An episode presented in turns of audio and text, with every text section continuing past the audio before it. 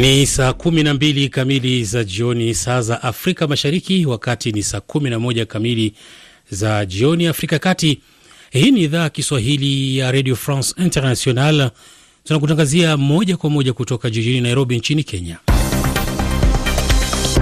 Ali Bilali, karibu katika matangazo ya jioni ambayo kwanza tuanze kwa muhtasari. Vyama viwili vyenye ushindani visiwani Zanzibar nchini Tanzania, ACT Wazalendo na CCM vimehitimisha kampeni zao kuelekea uchaguzi mkuu kesho na kesho kutwa. Wanajeshi nchini Jamhuri ya Kidemokrasia ya Kongo wanasema wamefanikiwa kuwaondoa wapiganaji wa FNL kutoka Burundi katika ngome yao mashariki mwa Kongo. Na baadhi ya nchi za Kiislamu zimetoa wito wa kususia bidhaa za Ufaransa ikiwa ni katika kujibu hatua ya rais wa Ufaransa Emmanuel Macron kuunga mkono kitendo cha kuchorwa kibonzo cha Mtume Muhammad. Habari kamili, msikilizaji. Vyama viwili vyenye ushindani visiwani Zanzibar nchini Tanzania, ACT Wazalendo na CCM vimehitimisha kampeni zao kuelekea uchaguzi mkuu hapo kesho na kesho kutwa. Mengi zaidi na mwandishi wetu Martin Nyoni.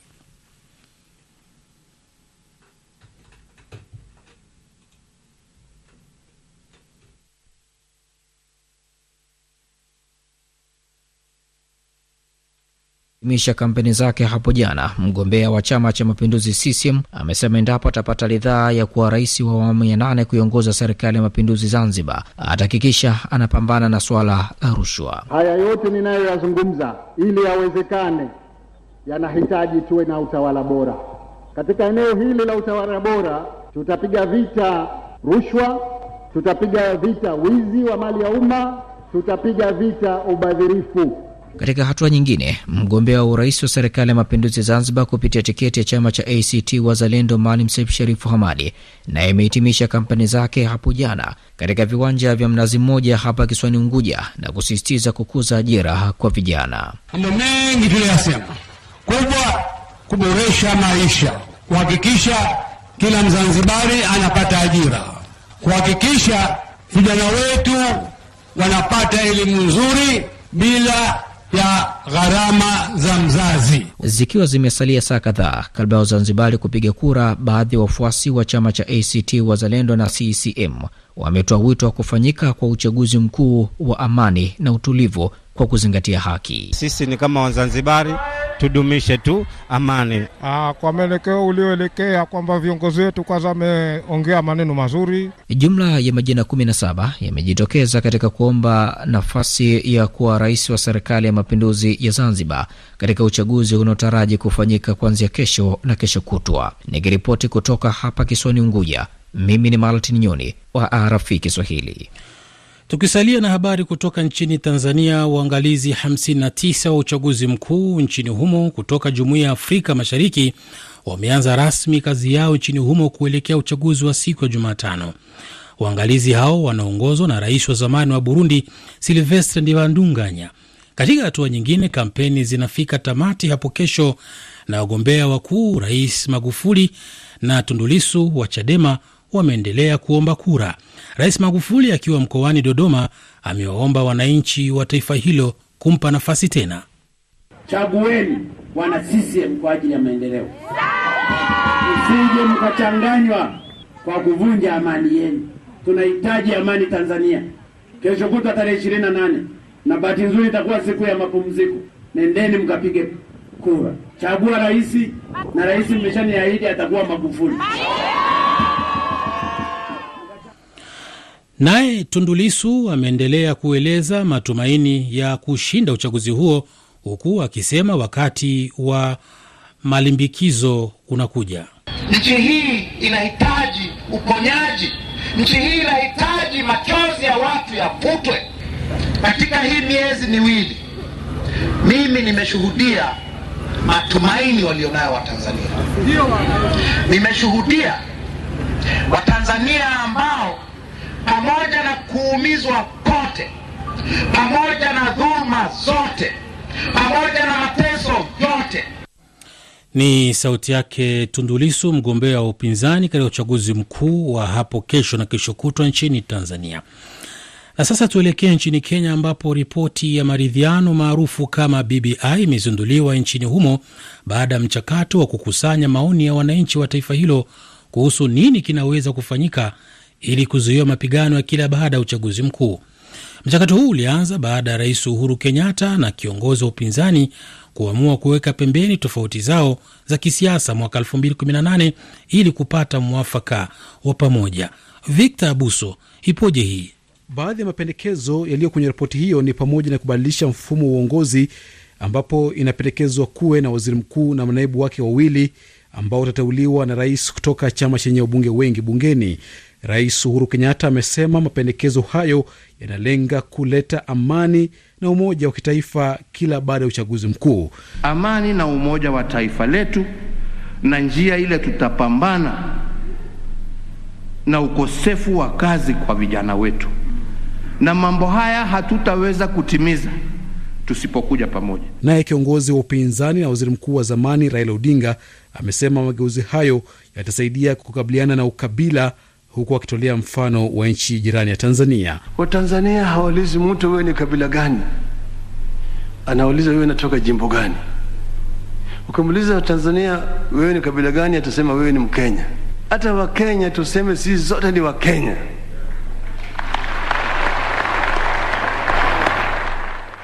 Hata hivyo, naibu rais William Ruto ambaye katika hotuba yake alizomewa na wajumbe baada ya kuonekana waziwazi kupinga baadhi ya mapendekezo hayo, amesema kwamba mjadala muhimu kwa sasa ni kuhusu matatizo yanayowakabili wananchi wa taifa hilo. We must have...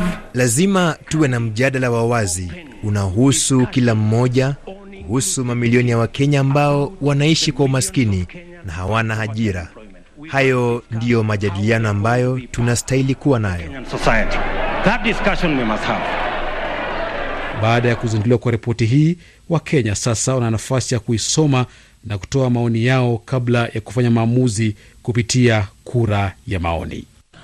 Shukran Victor Abuso. Mwenyekiti wa Umoja wa Afrika ambaye pia ni rais wa Afrika Kusini Cyril Ramaphosa amesema Jumatatu hii kwamba mazungumzo kati ya Ethiopia, Misri na Sudan juu ya bwawa lenye utata ya mabilioni ya pesa kwenye mto Blue Nile yataanza tena Jumanne, karibu miezi miwili baada ya Misri kususia mazungumzo hayo. Wanajeshi wa Jamhuri ya Kidemokrasi ya Kongo wamesema wamefanikiwa kuwaondoa wapiganaji wa FNL kutoka Burundi katika ngome yao waliokuwa wanakalia mashariki mwa nchi hiyo. Hayo yanajiri baada ya mapigano ya siku tatu kati ya wanajeshi wa DRC na wapiganaji hao wanaoongozwa na Alois Nzabambema. Dieudonne Kasereka ni msemaji wa operesheni za kijeshi zinazoitwa Sokola ya pili kusini mwa Kivu Kusini. Ndio kunakuwa vijiji vingi ambavyo vilikuwa vikishikiliwa, vilikuwa vikikaliwa na hao wa, FNL kutoka Burundi, wa, wa, wa Rwanda na wakichangana na wamajimaji. Tumedhibiti eneo makao makuu ya huyo wanamuita uh, Zabampema ambaye alikuwa kiongozi wa wa Red Tabara. Tumedhibiti eneo yake na kwa sasa usalama tumeuzingatia. Na mapambano tangu imeanza inakuwa miezi mbili sasa, tumefaulu kuwaua watu makumi mbili na saba wahalifu hao. Uh, ng'ambo yetu sisi jeshi tumepoteza watu tatu uh, na nne wameumizwa. Tumeshika silaha nyingi uh, uh, na risasi ambao tunakuwa nayo kwa sasa, na tunaendelea kufuatilia adui msituni ambako wanakimbilia. Ni sauti yake Dieudonne Kasireka, msemaji wa operesheni za kijeshi Sokola ya pili. Kiongozi wa kanisa Katoliki duniani Papa Francis amemwinua askofu mkuu wa kanisa Katoliki nchini Rwanda Antoine Kambanda na kumteua kuwa kardinali. Jina la Kambanda lilionekana kwenye orodha ya makasisi 13 ambao Papa Francis amewafanya makardinali na ambao Papa alitoa uh, wito mnamo Oktoba 25 na watapandishwa cheo kwa sherehe zinazotarajiwa kufanyika Novemba 28. Unaweza kusikiliza matangazo haya kupitia shortwave katika frequency 21690 kHz mita bendi 13. RFI Saa 12 na dakika 9 Afrika Mashariki. Waziri wa mambo ya nje wa Ufaransa Jean-Yves Le Drian akiwa ziarani nchini Mali amesema haiwezekani ku, kuuawa na kuwa na mazungumzo na viongozi wa makundi ya kijihadi katika eneo la Sahel. Mengi zaidi na Florence Kiua. Ledrie amesema hilo haliwezekani kwa sababu mkataba uliopo ni kati ya serikali ya Mali na waasi wa zamani, wala sio makundi ya kijihadi. Tangu mwaka elfu mbili kumi na mbili Mali imeendelea kushuhudia visa vya ukosefu wa usalama na kusababisha mauaji ya mamia ya raia na maafisa wa usalama, hasa kaskazini mwa nchi hiyo. Ufaransa imeendelea kuhusika pakubwa katika operesheni dhidi ya makundi ya kijeshi nchini Mali na mataifa mengine ya Sahel. Waziri huyo amefanya ziara yake ya kwanza nchini Mali kwa mara ya kwanza tangu mapinduzi ya kijeshi nchini humo mwezi Agosti. Lengo la ziara yake ni kuimarisha uhusiano kati ya serikali ya Paris na uongozi mpya wa Bamako. Shirika la kimataifa la kutetea haki za binadamu la Amnesty International limesema maafisa wa usalama waliotumia nguvu dhidi ya wapinzani na kusababisha vifo vya watu kumi baada ya kukamilika kwa uchaguzi mkuu uliompa ushindi Rais Alpha Conde.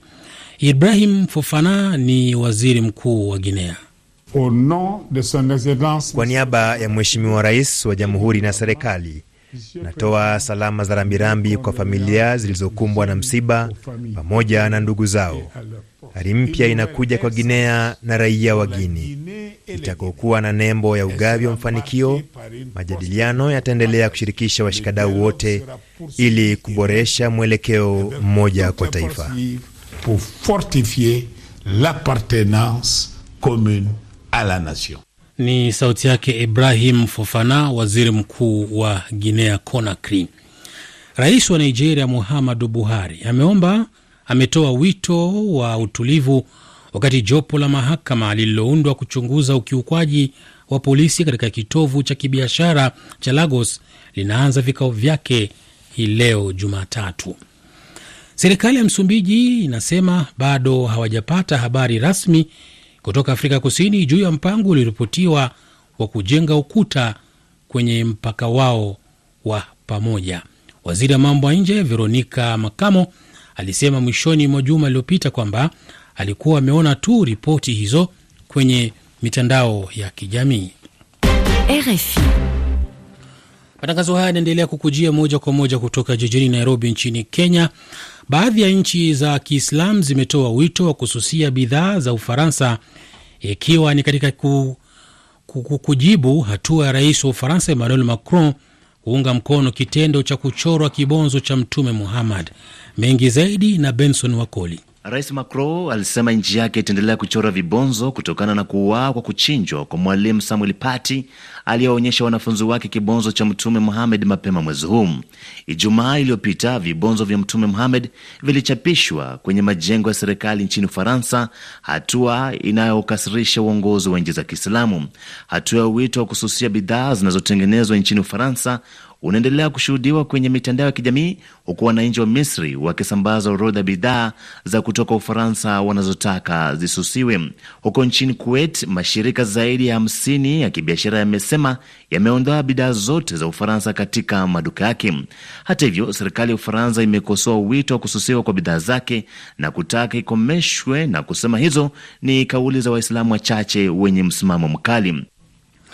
Benson Wakoli. Armenia na Azerbaijan zimelaumiana kwa kukiuka usitishaji wa mapigano wa hivi karibuni ili kusimamisha mapigano juu ya Nagorno Karabakh muda mfupi tu baada ya kuanza kutumika hivi leo Jumatatu.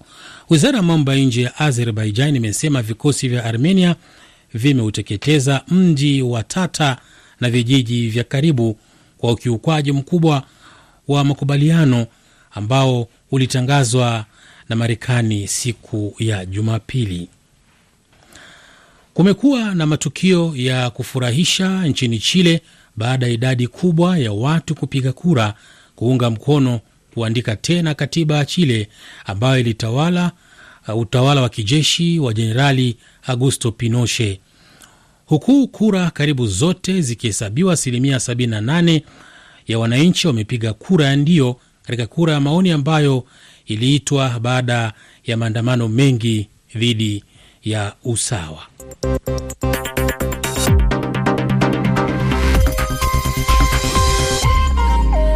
Saa 12 na dakika 15 punde tutaelekea viwanjani.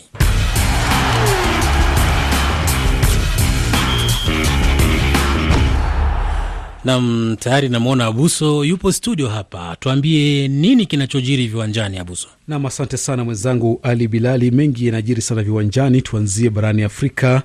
Uh, rais wa shirikisho la soka barani Afrika CAF Ahmad Ahmad, ofisi yake kule jini Cairo nchini Misri imepokea barua uh, kutoka kwa nchi wanachama 46 kati ya 54 uh, barani Afrika wakimwomba kwamba awanie tena urais wa CAF itapofika mwezi Machi mwaka ujao. Kumbuka kwamba uchaguzi huu utafanyika mjini Rabat na iwapo atachaguliwa tena basi ataongoza uh, CAF kwa muda wa miaka minne. Alichaguliwa, unakumbuka, miaka mitatu iliyopita na kumshinda Isa Hayatu ambaye alikuwa ameongoza kandanda barani Afrika kwa miaka ishirini na tisa. Hata hivyo, uh, bara hiyo haikuonyesha mataifa mengine kama Algeria, Botswana, Ivory Coast, Nigeria, uh, Sierra Leone, uh, Afrika Kusini na Uganda pamoja na Zimbabwe uh, wakimunga uh, mkono na unafikiri ana upinzani, ana ushindani? Bila shaka ushindani upo katika mambo kama haya. Unakumbuka kwamba Ahmad Ahmad amekuwa uh, akituhumiwa pia ametumiwa uh, vibaya fedha uh, za kuendesha kandanda barani Afrika, madai ambayo amekuwa akikanusha. Kwa hivyo katika mazingira kama hayo, Bilali, lazima kuwe na upinzani, lakini tutaona uh, mambo yatakavyokuwa, lakini hajaamua iwapo atawania tena. Kumbuka kwamba alipokuwa anateuliwa, alipokuwa anachaguliwa katika nafasi hii, alikuwa ni mwanasiasa kule Madagaskar na alikuwa ni senata. Subiri tuone itavyokuwa.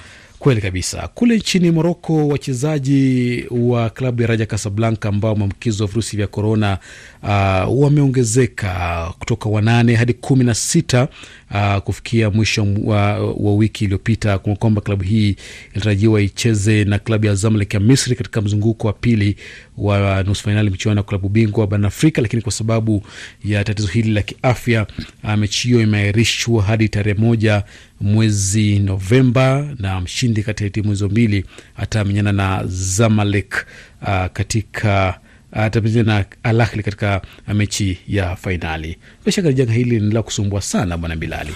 Nam, kweli kabisa, na tumeona madhara yake kweli kabisa. Nam, mchezaji wa klabu ya Manchester United Paul Pogba amesema kwamba alichukua hatua ya kucheza timu ya taifa ya Ufaransa kwa sababu ya kauli tata ambayo imetolewa na Rais Emmanuel Macron. Lakini kumekuwa na taarifa kwamba amekanusha hayo, kwamba hajasema hivyo. Ni kushukuru sana bingwa Victor Buso. Tutakuwa na mengi katika matangazo yetu hapo kesho. Asante sana. mm -hmm. Namna sasa, tuangazie aliopewa uzito magazetini na Florence, karibu. Shukran sana Bilali. Tuanze na gazeti la Kenya la Daily Nation ambalo limeandika kuhusu ripoti ya BBI ambayo ilikuwa inazinduliwa leo pale Bomas, na waliohudhuria ni viongozi wengi wa Kenya akiwemo Rais Uhuru Kenyatta, naibu wake William Ruto na viongozi wanachama wa umma kutoka kote nchini.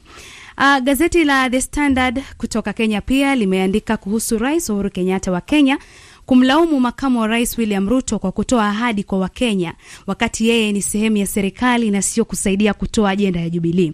Na Bilali, uh, umekuwa ukisikia kwamba rais uh, uh, naibu wa rais William Ruto anaambia vijana kwamba yeye atakuwa anawapatia wheelbarrow kama hustlers, lakini naona kwamba rais Uhuru Kenyatta anakusikiliza sasa hivi. Wheelbarrow ni nini? uh, ni kama hivi vigari vidogo vya kusukumia mchanga ya kitu kama hicho. Shukran sana. Taifa Leo gazeti la Kenya pia limeandika kuhusu wakili Nzamba Kitonga aliyefariki Jumamosi baada ya kuugua ghafla. Na Nzamba Kitonga alikuwa tu mwandishi ambaye alihusika sana katika uundaji wa katiba ya mwaka elfu mbili na kumi. Gazeti la Mtanzania limeandika kuhusu mkuu wa jeshi la polisi IGP Simon Siro kuonya wanaotaka kufanya fujo kipindi hiki cha uchaguzi Gazeti Tanzania la huko Tanzania, si ndio? Ndio. mm -hmm. Gazeti la Rwanda Times la Rwanda limeelezea kuhusu zaidi ya walimu elfu moja na mia tano ambao hawana vyeti katika shule za umma na kwa sasa wanafanya kazi bila nyaraka za kisheria. The Guardian limeandika kuhusu Matt Hancock, mwandishi mkuu wa afya, kukataa kuondoa matarajio ya vizuizi vipya vya korona, ikiwa hatua za siasa haziendi mbali ya kutosha kuzuia kuenea kwa virusi vya korona. La Figaro la France limeandika kuhusu rais wa Turkey Recep Erdogan kususia bidhaa za Ufaransa. Ni hayo tu Bilali. Ni kushukuru sana na moja kwa moja ni mpishe Sabina na Bigambo anakujia na makala Mazingira Leo Dunia Yako Kesho.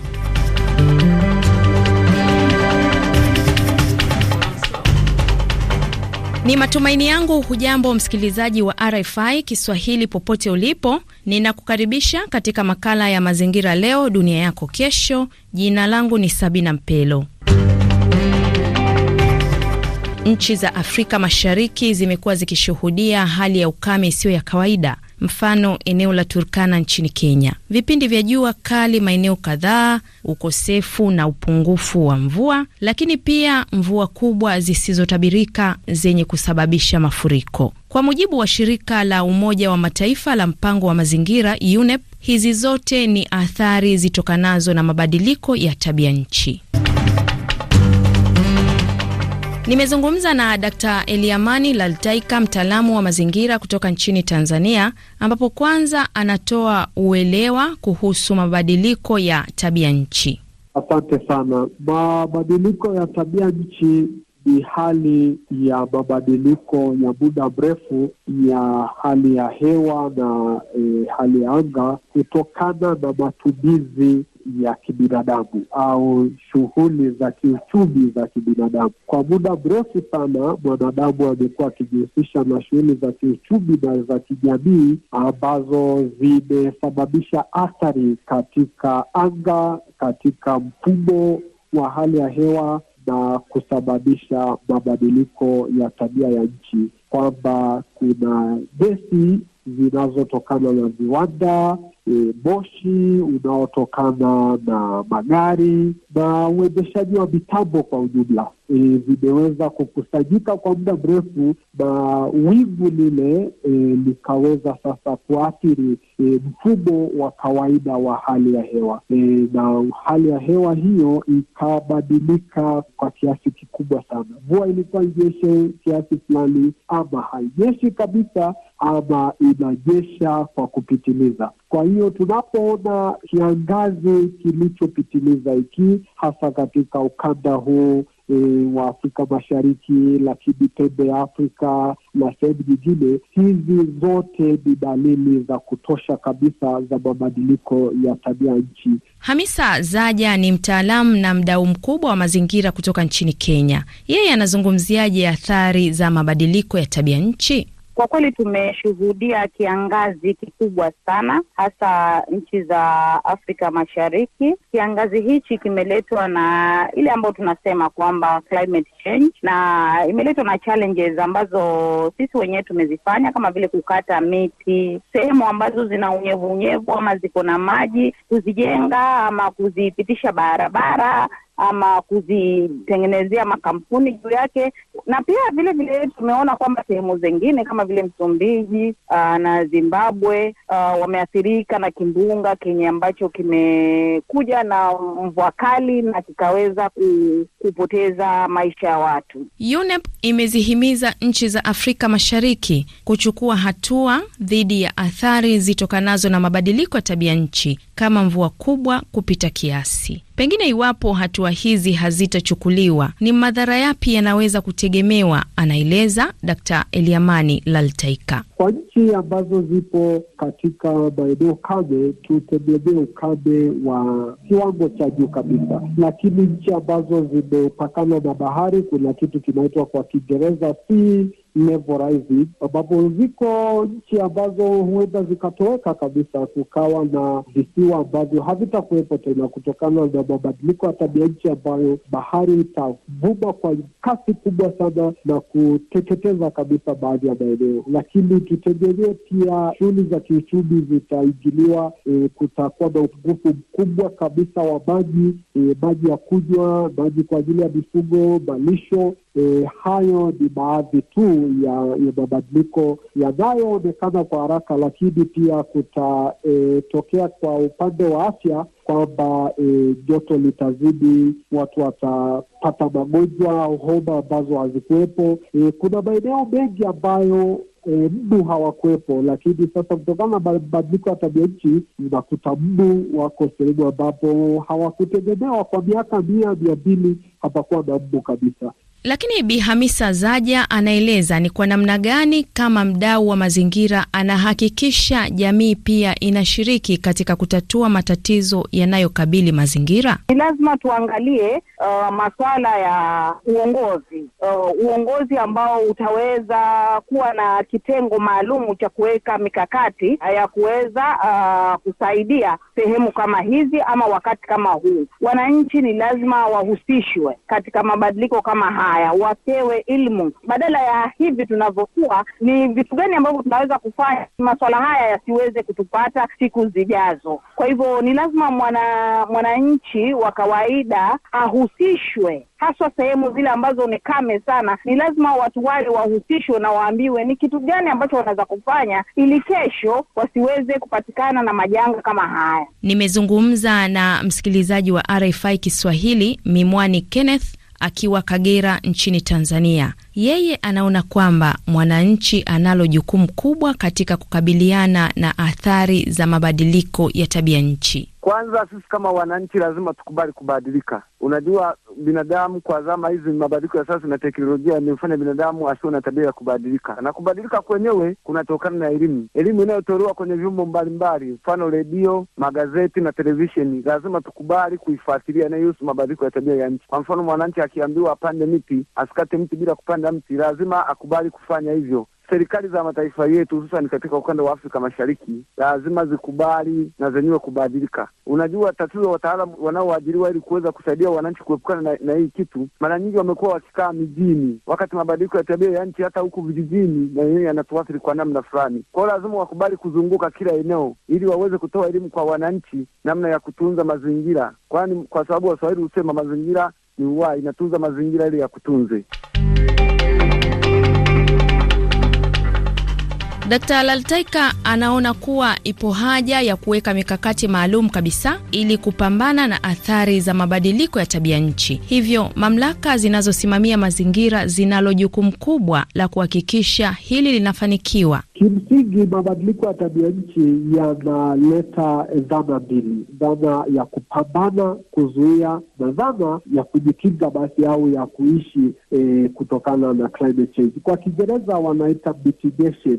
E, sasa katika mitigation kuna e, strategy nyingi ambazo zinachukuliwa. Mojawapo ni kuanzisha mfuko wa mabadiliko ya tabia nchi.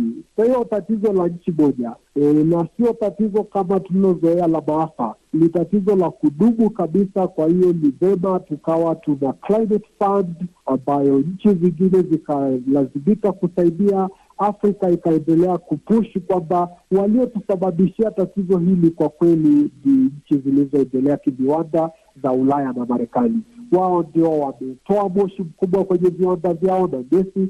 Sisi tunakuja kuathirika, ambao tuko katika nchi maskini, hatujasababisha tatizo hili. Kwa hiyo katika muktadha wa kimataifa, wao wanapaswa wachangie E, katika climate fund ama mfuko wa mabadiliko ya tabia nchi, ili kukitokea tatizo labda la ukame katika jata kame za Afrika Mashariki, kuna sosi ya pesa labda katika e, Umoja wa Afrika ama Afrika Mashariki ambazo zitaweza kusaidia. Kwa kweli, katika hili bado Afrika haijafanya vizuri. Hakuna sera madhubuti za kuweza kuwakinga watu pale tutakapotokea e, tatizo e, lililopitiliza kabisa la mabadiliko ya tabia nchi kama tunavyoona dalili zake kwa sasa.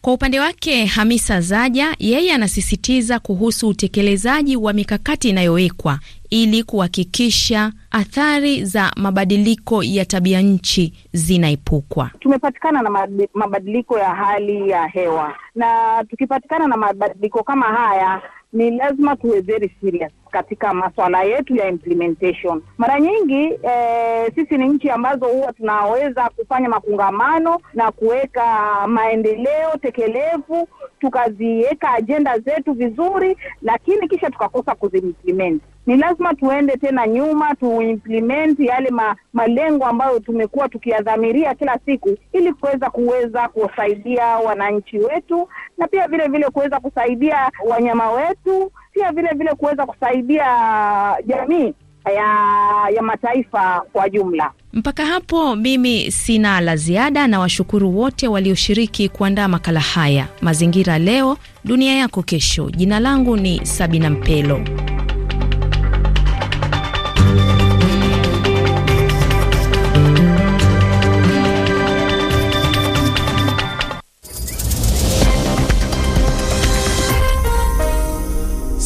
Kumi na mbili na nusu za jioni Afrika Mashariki, wakati ni saa kumi na moja na nusu za jioni Afrika Kati.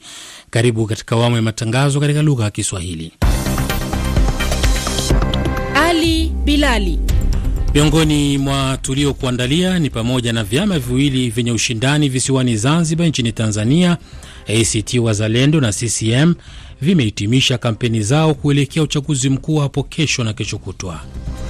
Na ripoti ya maridhiano maarufu kama BBI imezinduliwa nchini Kenya baada ya mchakato wa kukusanya maoni ya wananchi wa taifa hilo. Na rais wa Marekani Donald Trump na mpinzani wake Joe Biden wameingia katika hatua ya mwisho ya kampeni kuelekea uh, siku ya kupiga kura uh, Novemba mwaka huu. Habari kamili, msikilizaji. Vyama viwili vyenye ushindani visiwani Zanzibar nchini Tanzania, ACT Wazalendo na CCM vimehitimisha kampeni zao kuelekea uchaguzi mkuu kesho na kesho kutwa. Mengi zaidi na mwandishi wetu Martin Nyoni kutoka visiwani Zanzibar. Akizungumzia maandalizi ya kuelekea upigaji kura za mapema namo Oktoba 27 na baadaye Oktoba 28, mwenyekiti wa Tume ya Taifa ya Uchaguzi ZEK Jaji mstaafu Hamidi Muhamudu Hamid amesema maandalizi yameshakamilika. Uchaguzi huo utatanguliwa na upigaji kura ya mapema ambao utafanyika kesho Jumane tarehe 27 Oktoba. Wapiga kura watakaohusika na upigaji kura ya mapema ni kama ifuatavyo: kwanza, wasimamizi wa uchaguzi; pili, wasimamizi wasaidizi wa vituo vya kupiga kura askari polisi, wajumbe wa tume, watendaji wa tume, na sita, wapiga kura watakaohusika na ulinzi na usalama siku ya uchaguzi, yaani siku ya tarehe 28. Hii ni mara ya kwanza kwa Zanzibar kupiga kura kwa siku mbili, jambo linalopingwa vikali na mgombea wa ACT Wazalendo Maalim Seif Sharif Hamadi. Hatuoni sababu ya kuwa na kura ya mapema Zanzibar. Ingekuwa huko nyuma kumetokea tatizo kwamba hawa ambao wanalinda wamekuwa na matatizo, hawapati haki yao, na hiyo ingeelezwa katika ripoti ya tume iliyopita. Katika hatua nyingine, Maalim Sefu akitoa wito kwa wafuasi wake kwenda kupiga kura katika siku ya kwanza na ya pili, huku akiwataka wafuasi wake kuzingatia amani. Niwatake wananchi wote kujitokeza kwa wingi kesho Jumanne tarehe 27 katika vituo vyote vya kupigia kura, wajitokeze kwa amani bila vurugu.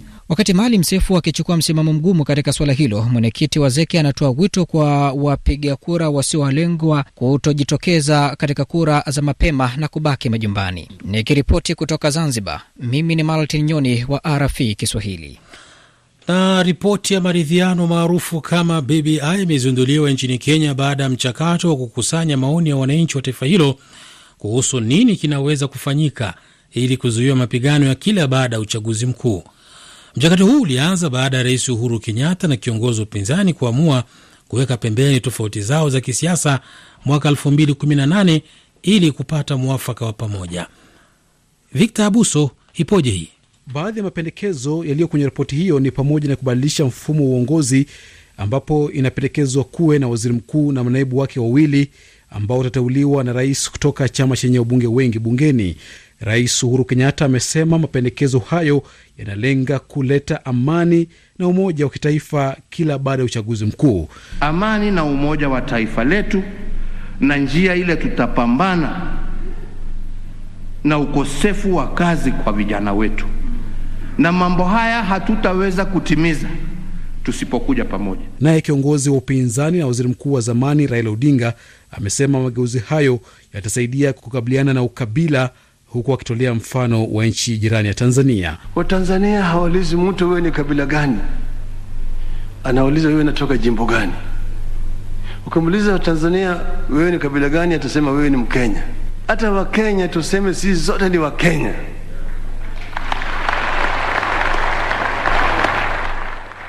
Hata hivyo, naibu rais William Ruto ambaye katika hotuba yake alizomewa na wajumbe baada ya kuonekana waziwazi kupinga baadhi ya mapendekezo hayo, amesema kwamba mjadala muhimu kwa sasa ni kuhusu matatizo yanayowakabili wananchi wa taifa hilo. We must have...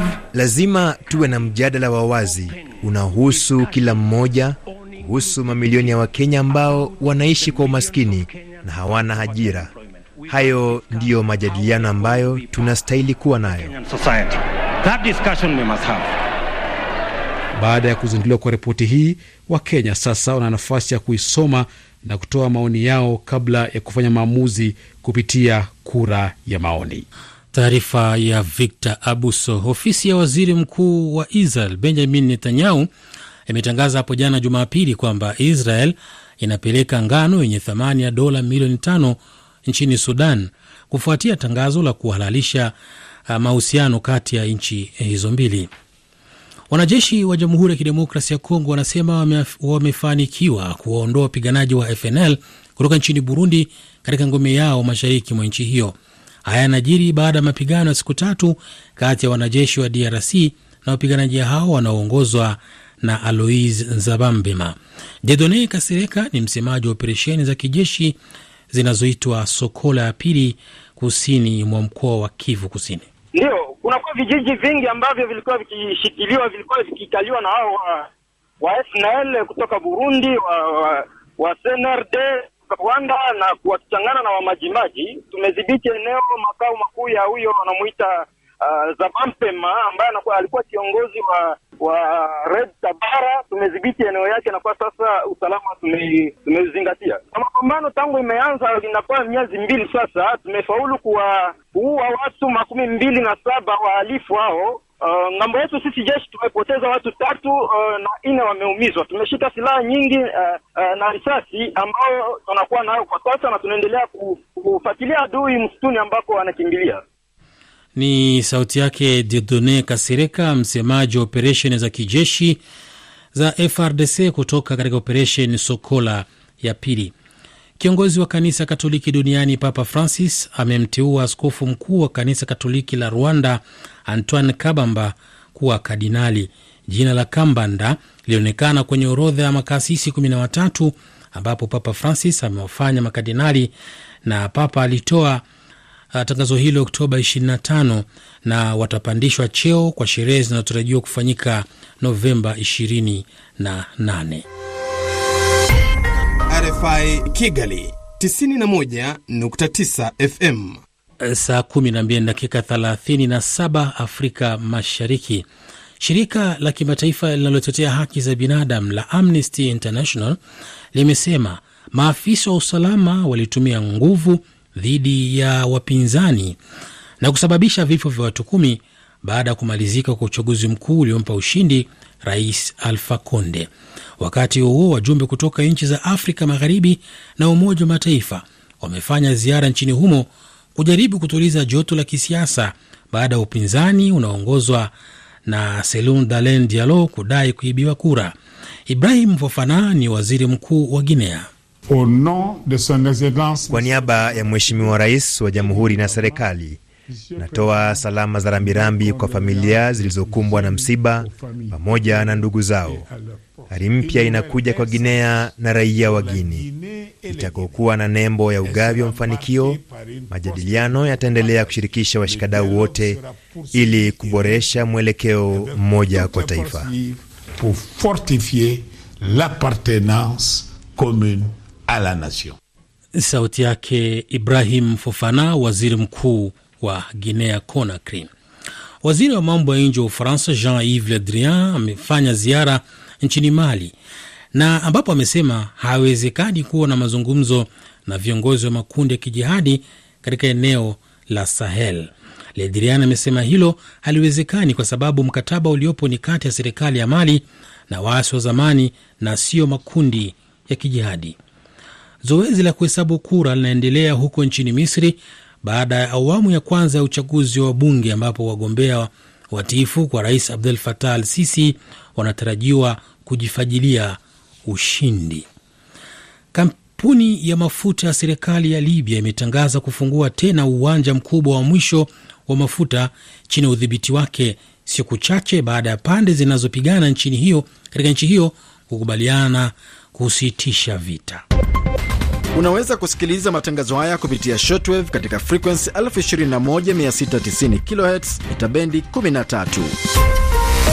RFI nam saa kumi na mbili na dakika 40 Afrika Mashariki. Ali Bilali bado ni ngali nawe. Rais wa Marekani Donald Trump na mpinzani wake Joe Biden wameingia katika hatua ya mwisho ya kampeni kuelekea tarehe tatu mwezi Novemba, siku ambayo raia wa nchi hiyo watapiga kura kumchagua rais. Trump ameendelea kujinadi na kuwaambia Wamarekani kuwa yeye ndiye anastahili kuendelea kuongoza taifa hilo. Ni heshima kuu kupiga kura na ni heshima kubwa kuwa katika eneo hili ambalo nilifahamu vyema, na tunaendelea kufanya mikutano mikubwa ya hadhara. Sidhani kama kumewahi tokea kama hizo. Nasikia tunafanya vizuri huko Florida na maeneo mengine mengi. Nilimpigia kura mtu anaitwa Trump.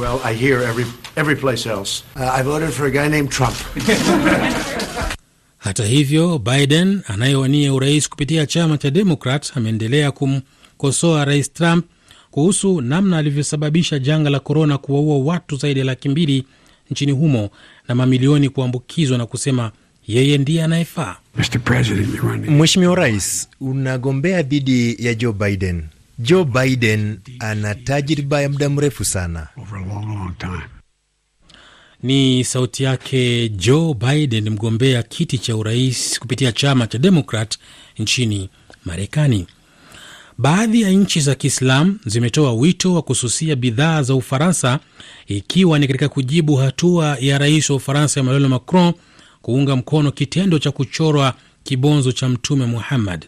Rais Macron amesema nchi yake itaendelea kuchora vibonzo kutokana na kuuawa kwa kukatwa kichwa kwa mwalimu Samuel Paty aliyewaonyesha wanafunzi wake kibonzo cha Mtume Muhammad mapema mwezi huu. Ijumaa iliyopita vibonzo vya Mtume Muhammad vilichapishwa kwenye majengo ya serikali nchini Ufaransa, hatua iliyokasirisha viongozi wa nchi za Kiislamu. Armenia na Azerbaijan zinalaumiana kwa kukiuka usitishaji wa mapigano wa hivi karibuni ili kusimamisha mapigano juu ya Nagorno Karaba muda mfupi baada ya kuanza kutumika uh, Jumatatu. Wizara ya mambo ya nje ya Azerbaijan imesema vikosi vya Armenia vimeteketeza mji wa Tata. Nam, saa 12 dakika 42 Afrika Mashariki. Tuelekee kwenye mahojiano. Ripoti ya maridhiano maarufu kama BBI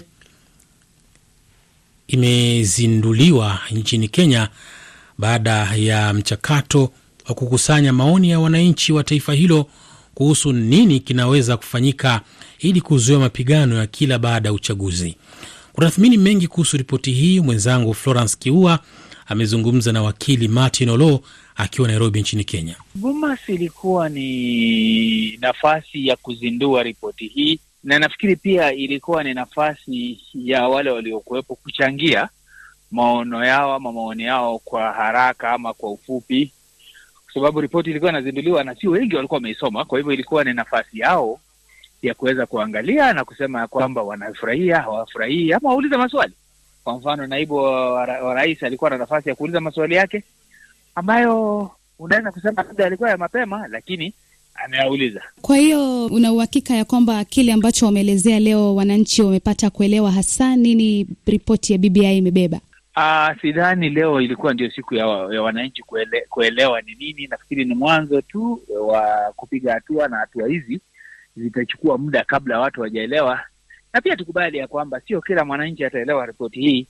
Wengine watategemea viongozi wao kuwazungumzia, wengine watasema kwamba wamejisomea na mambo kama hayo. Kwa hivyo ni nafasi mwafaka ya kila Mkenya kupata fursa ya kuzungumzia na pia kujieleza. Tathmini yako ni ipi kuhusu namna wajumbe walivyochangia kuhusu ripoti hii ya BBI? Ni mapema sana, kwa sababu kuna wale ambao wanapenda, kuna wale wanafurahia, kuna wale hawapendi, kuna wale ambao wanaikosoa. Kwa hivyo ni mapema sana kusema ya kwamba nani ako sawa, nani haiko sawa. La muhimu ni kwamba wanatoa hisia zao, wanatoa maoni yao na wanatoa mapema. Kwa hivyo kama kuna shida, watu wataelewa shida iko wapi. Kwa ujumla ni kwamba nafasi ndio hii, ripoti iko nje, watu waizungumzie. Ikiwa watakubali waikubali, ikiwa hataikubali pia pia waseme sababu zao. Alafu Rais Uhuru Kenyatta na kiongozi wake wa upinzani wameonekana kuzungumza kwa sauti moja, lakini naibu rais William Ruto ameonekana kuwa na maoni tofauti. Unafikiria ni kwa nini iko hivyo? Ah, kwa kweli suala hili lote la BBI sio suala ambalo naibu wa rais analifurahia.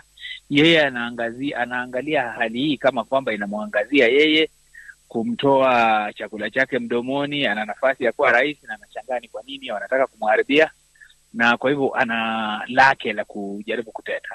La muhimu hapa ni kwamba tutajua kwa muda mbivu na mbichi, baadaye tujue kama ni rais ako sawa, ama ni naibu wa rais na ama kama ni na, na, na rais pamoja na, na Raila wako sawa, ama ni naibu wa rais pamoja na wale wanamuunga mkono. Kwa sasa ni kusema kwamba ni demokrasia, ni haki yao kutokubaliana, kuto, kuto lakini kuheshimiana na kuelezana.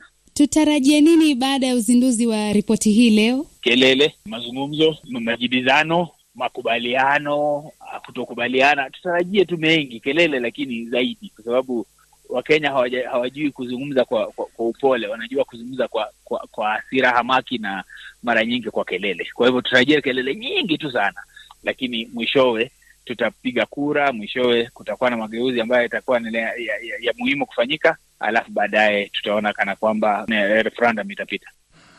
Nam ni mtazamo wake Martin Olo, mchambuzi wa siasa ambaye alikuwa akihojiwa na mwenzangu Florence Kihua.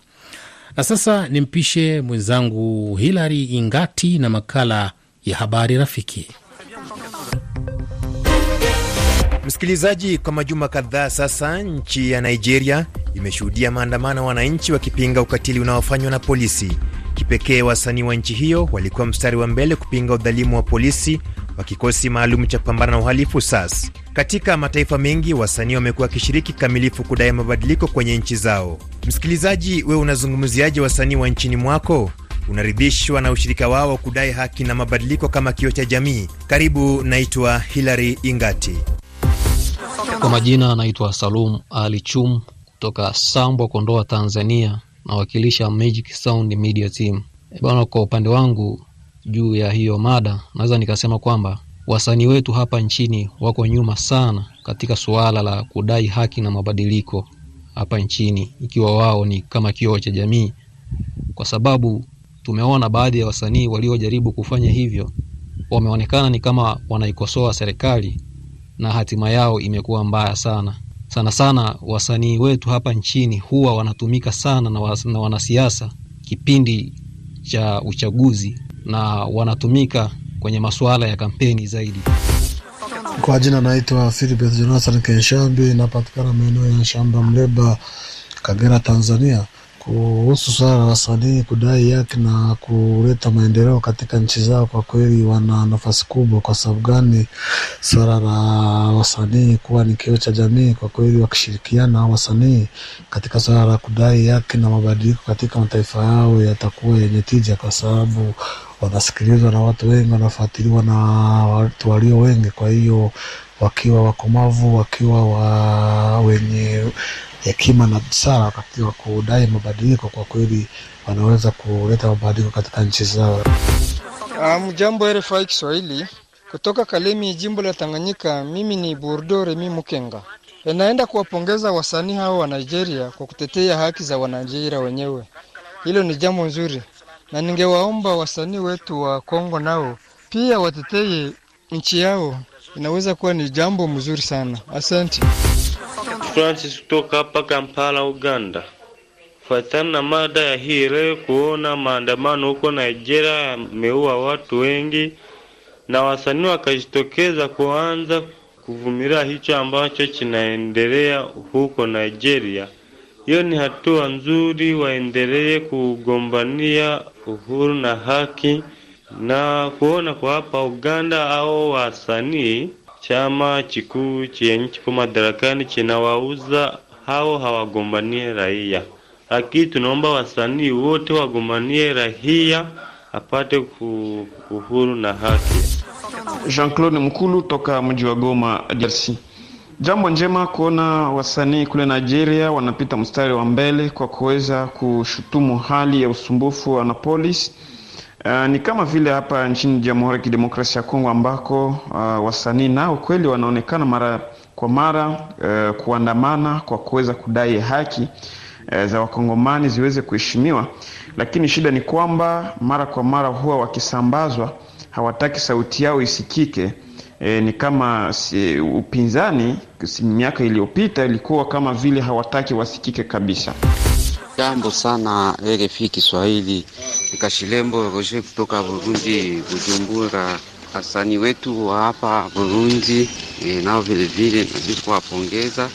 Tunao wanakwaka wanaleta ujumbe ya kuleta amani na umoja na maendeleo.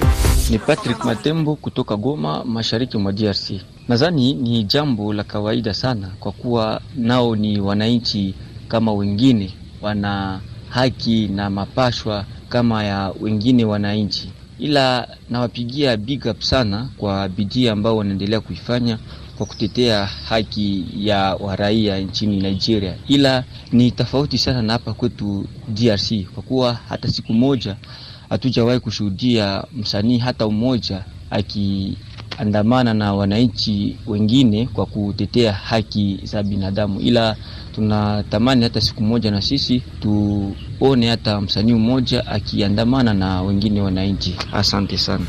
Kwa jina naitwa Kitoa Honorable, msanii wa kizazi kipya toka Bukavu, DRC. Mimi nilifurahia swala hilo la wasanii wa Nigeria kujiunga katika maandamano ila kwetu hapa Bukavu wasanii wengi wanaogopa, sababu hata ukijiunga katika maandamano au ukifanya miziki zinazohusu uzalendo hautasaidiwa na utakuwa unafuatiliwa na, na, na serikali, unaishi vibaya, unakimbia nchi na mwisho unaona kama wewe njoo huko unahatarisha ma, maisha yako. Ni kama raia inatosheka gisi ilivyo na maisha wanayo, hata kama waunge mkono wao wanaona kama wewe unapoteza muda bure. RFI msikilizaji Kutokana na janga la korona, tunasikitika kuwa tunashindwa kukuletea vipindi vyetu kama kawaida. Pamoja na mazingira magumu tuliyonayo kwa sasa, tunajitahidi kuhakikisha kuwa tuko pamoja nawe kukupasha habari za kimataifa na kanda. Asante sana kwa kuendelea kuwa nasi kila siku. Tunathamini uaminifu wako kwetu. RFI. Asante RFI Kiswahili. Mimi ni Januari Msabaha, napiga simu nikiwa Lusaka, Zambia, kufuatana na maandamano hayo yanayozidi kuendelea nchini Nigeria na gisi wasanii wameingilia kati kuomba mabadiliko. mi naweza kasema msanii ni mtu ambaye anasikilizwa na watu wengi na sehemu nyingi sana, na isitoshi, msanii ni kama kioo cha jamii, na msanii anastahili kabisa kuomba mabadiliko, lakini kinachozidi kinasumbua wasanii na kuwakatisha kauli zao ni serikali zetu ambazo hazina demokrasia. Katika nchi yetu hapa nilipo mimi Zambia, wasanii wanajitahidi kabisa kuomba kuomba mabadiliko na kuimba katika miziki yao na katika aina nyingi sana za sanaa, na kinachozidi kinawarudisha nyuma ni serikali zetu mbovu na siasa zetu ambazo hazitaki kuhakikisha haki za, za wananchi. Asante sana. Jambo RFI Kiswahili kutoka DRC, Sud Kivu Lemera.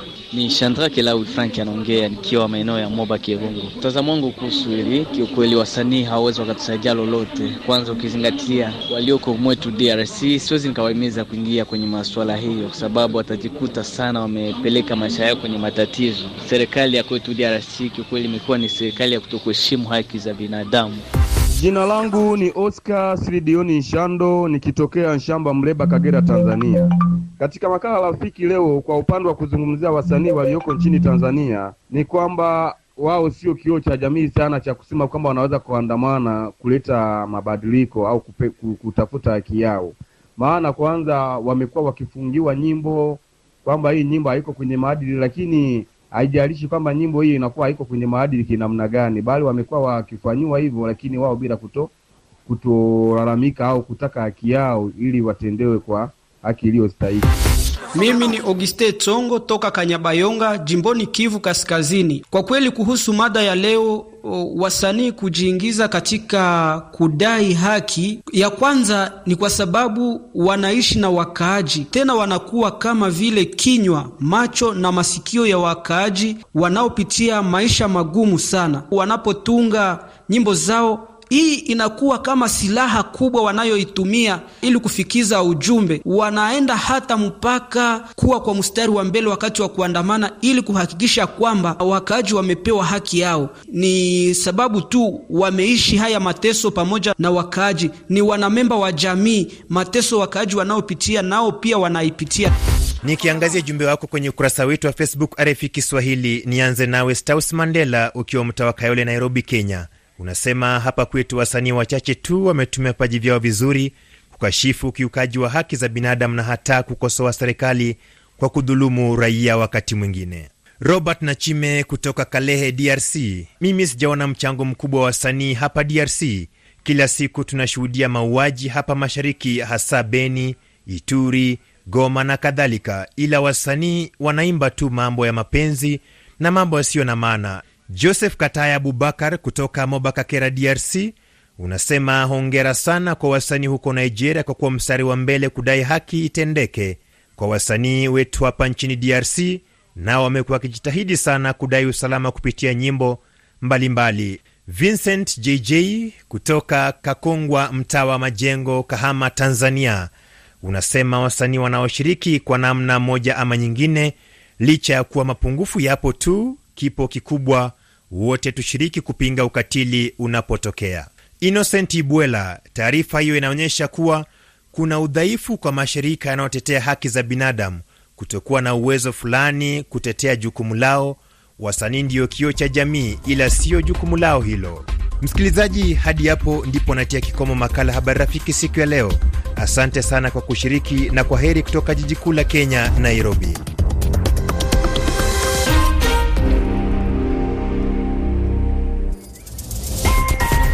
Je, ungependa kuwasiliana nasi? Tuandikie ujumbe kwenda namba alama ya kujumlisha 254 110 000 420. RFI. Na msikilizaji, kuhitimisha matangazo yetu haya, ni kukumbushe tu miongoni mwa taarifa tulizokuwa nazo ni pamoja na vyama viwili vyenye ushindani visiwani Zanzibar nchini Tanzania, ACT Wazalendo na CCM vimehitimisha kampeni zao kuelekea uchaguzi mkuu kesho kutwa. Na wanajeshi wa Jamhuri ya Kidemokrasia ya Kongo wanasema wamefaulu kuwaondoa wapiganaji wa FNL kutoka Burundi katika ngome yao.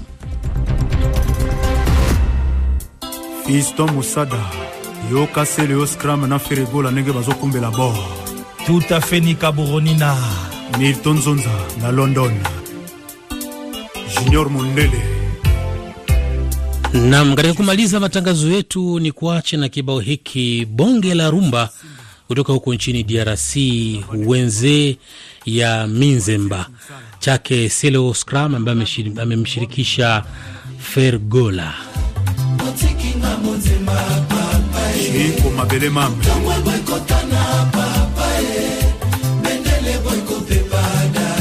La valeur sur des Bateke.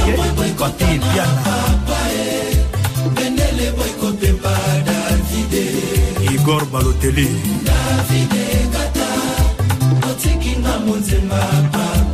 Kadi Viminde mon ami.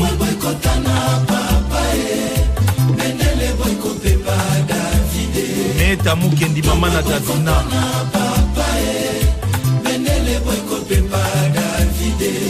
Willy Ford Etoka. Mama Jolie Etoka. Mama Esther Mama Mapasa eva modangokokisinga wenza pokwa sheri emebidoshaema na bapovre davide. Natielike na thomson poiso a domicile. Antony efarenkosata estoma na pepe supu jenikabe eyoko boma ngai avai nakufa na tikela yo mokili oyo davide gatele mbonga natikala nango e. Sesusi oliwa ya mama na nga akenda charles dimakongo lekamere otekinga monzema david. Richard lumonadium checotrans matadi. Oh, Naleli davide gata obama otekinga monzema John Kawela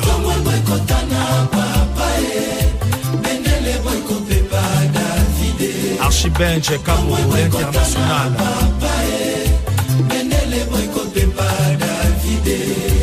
Jipe Minga le big manager. Claude Wonga le banquier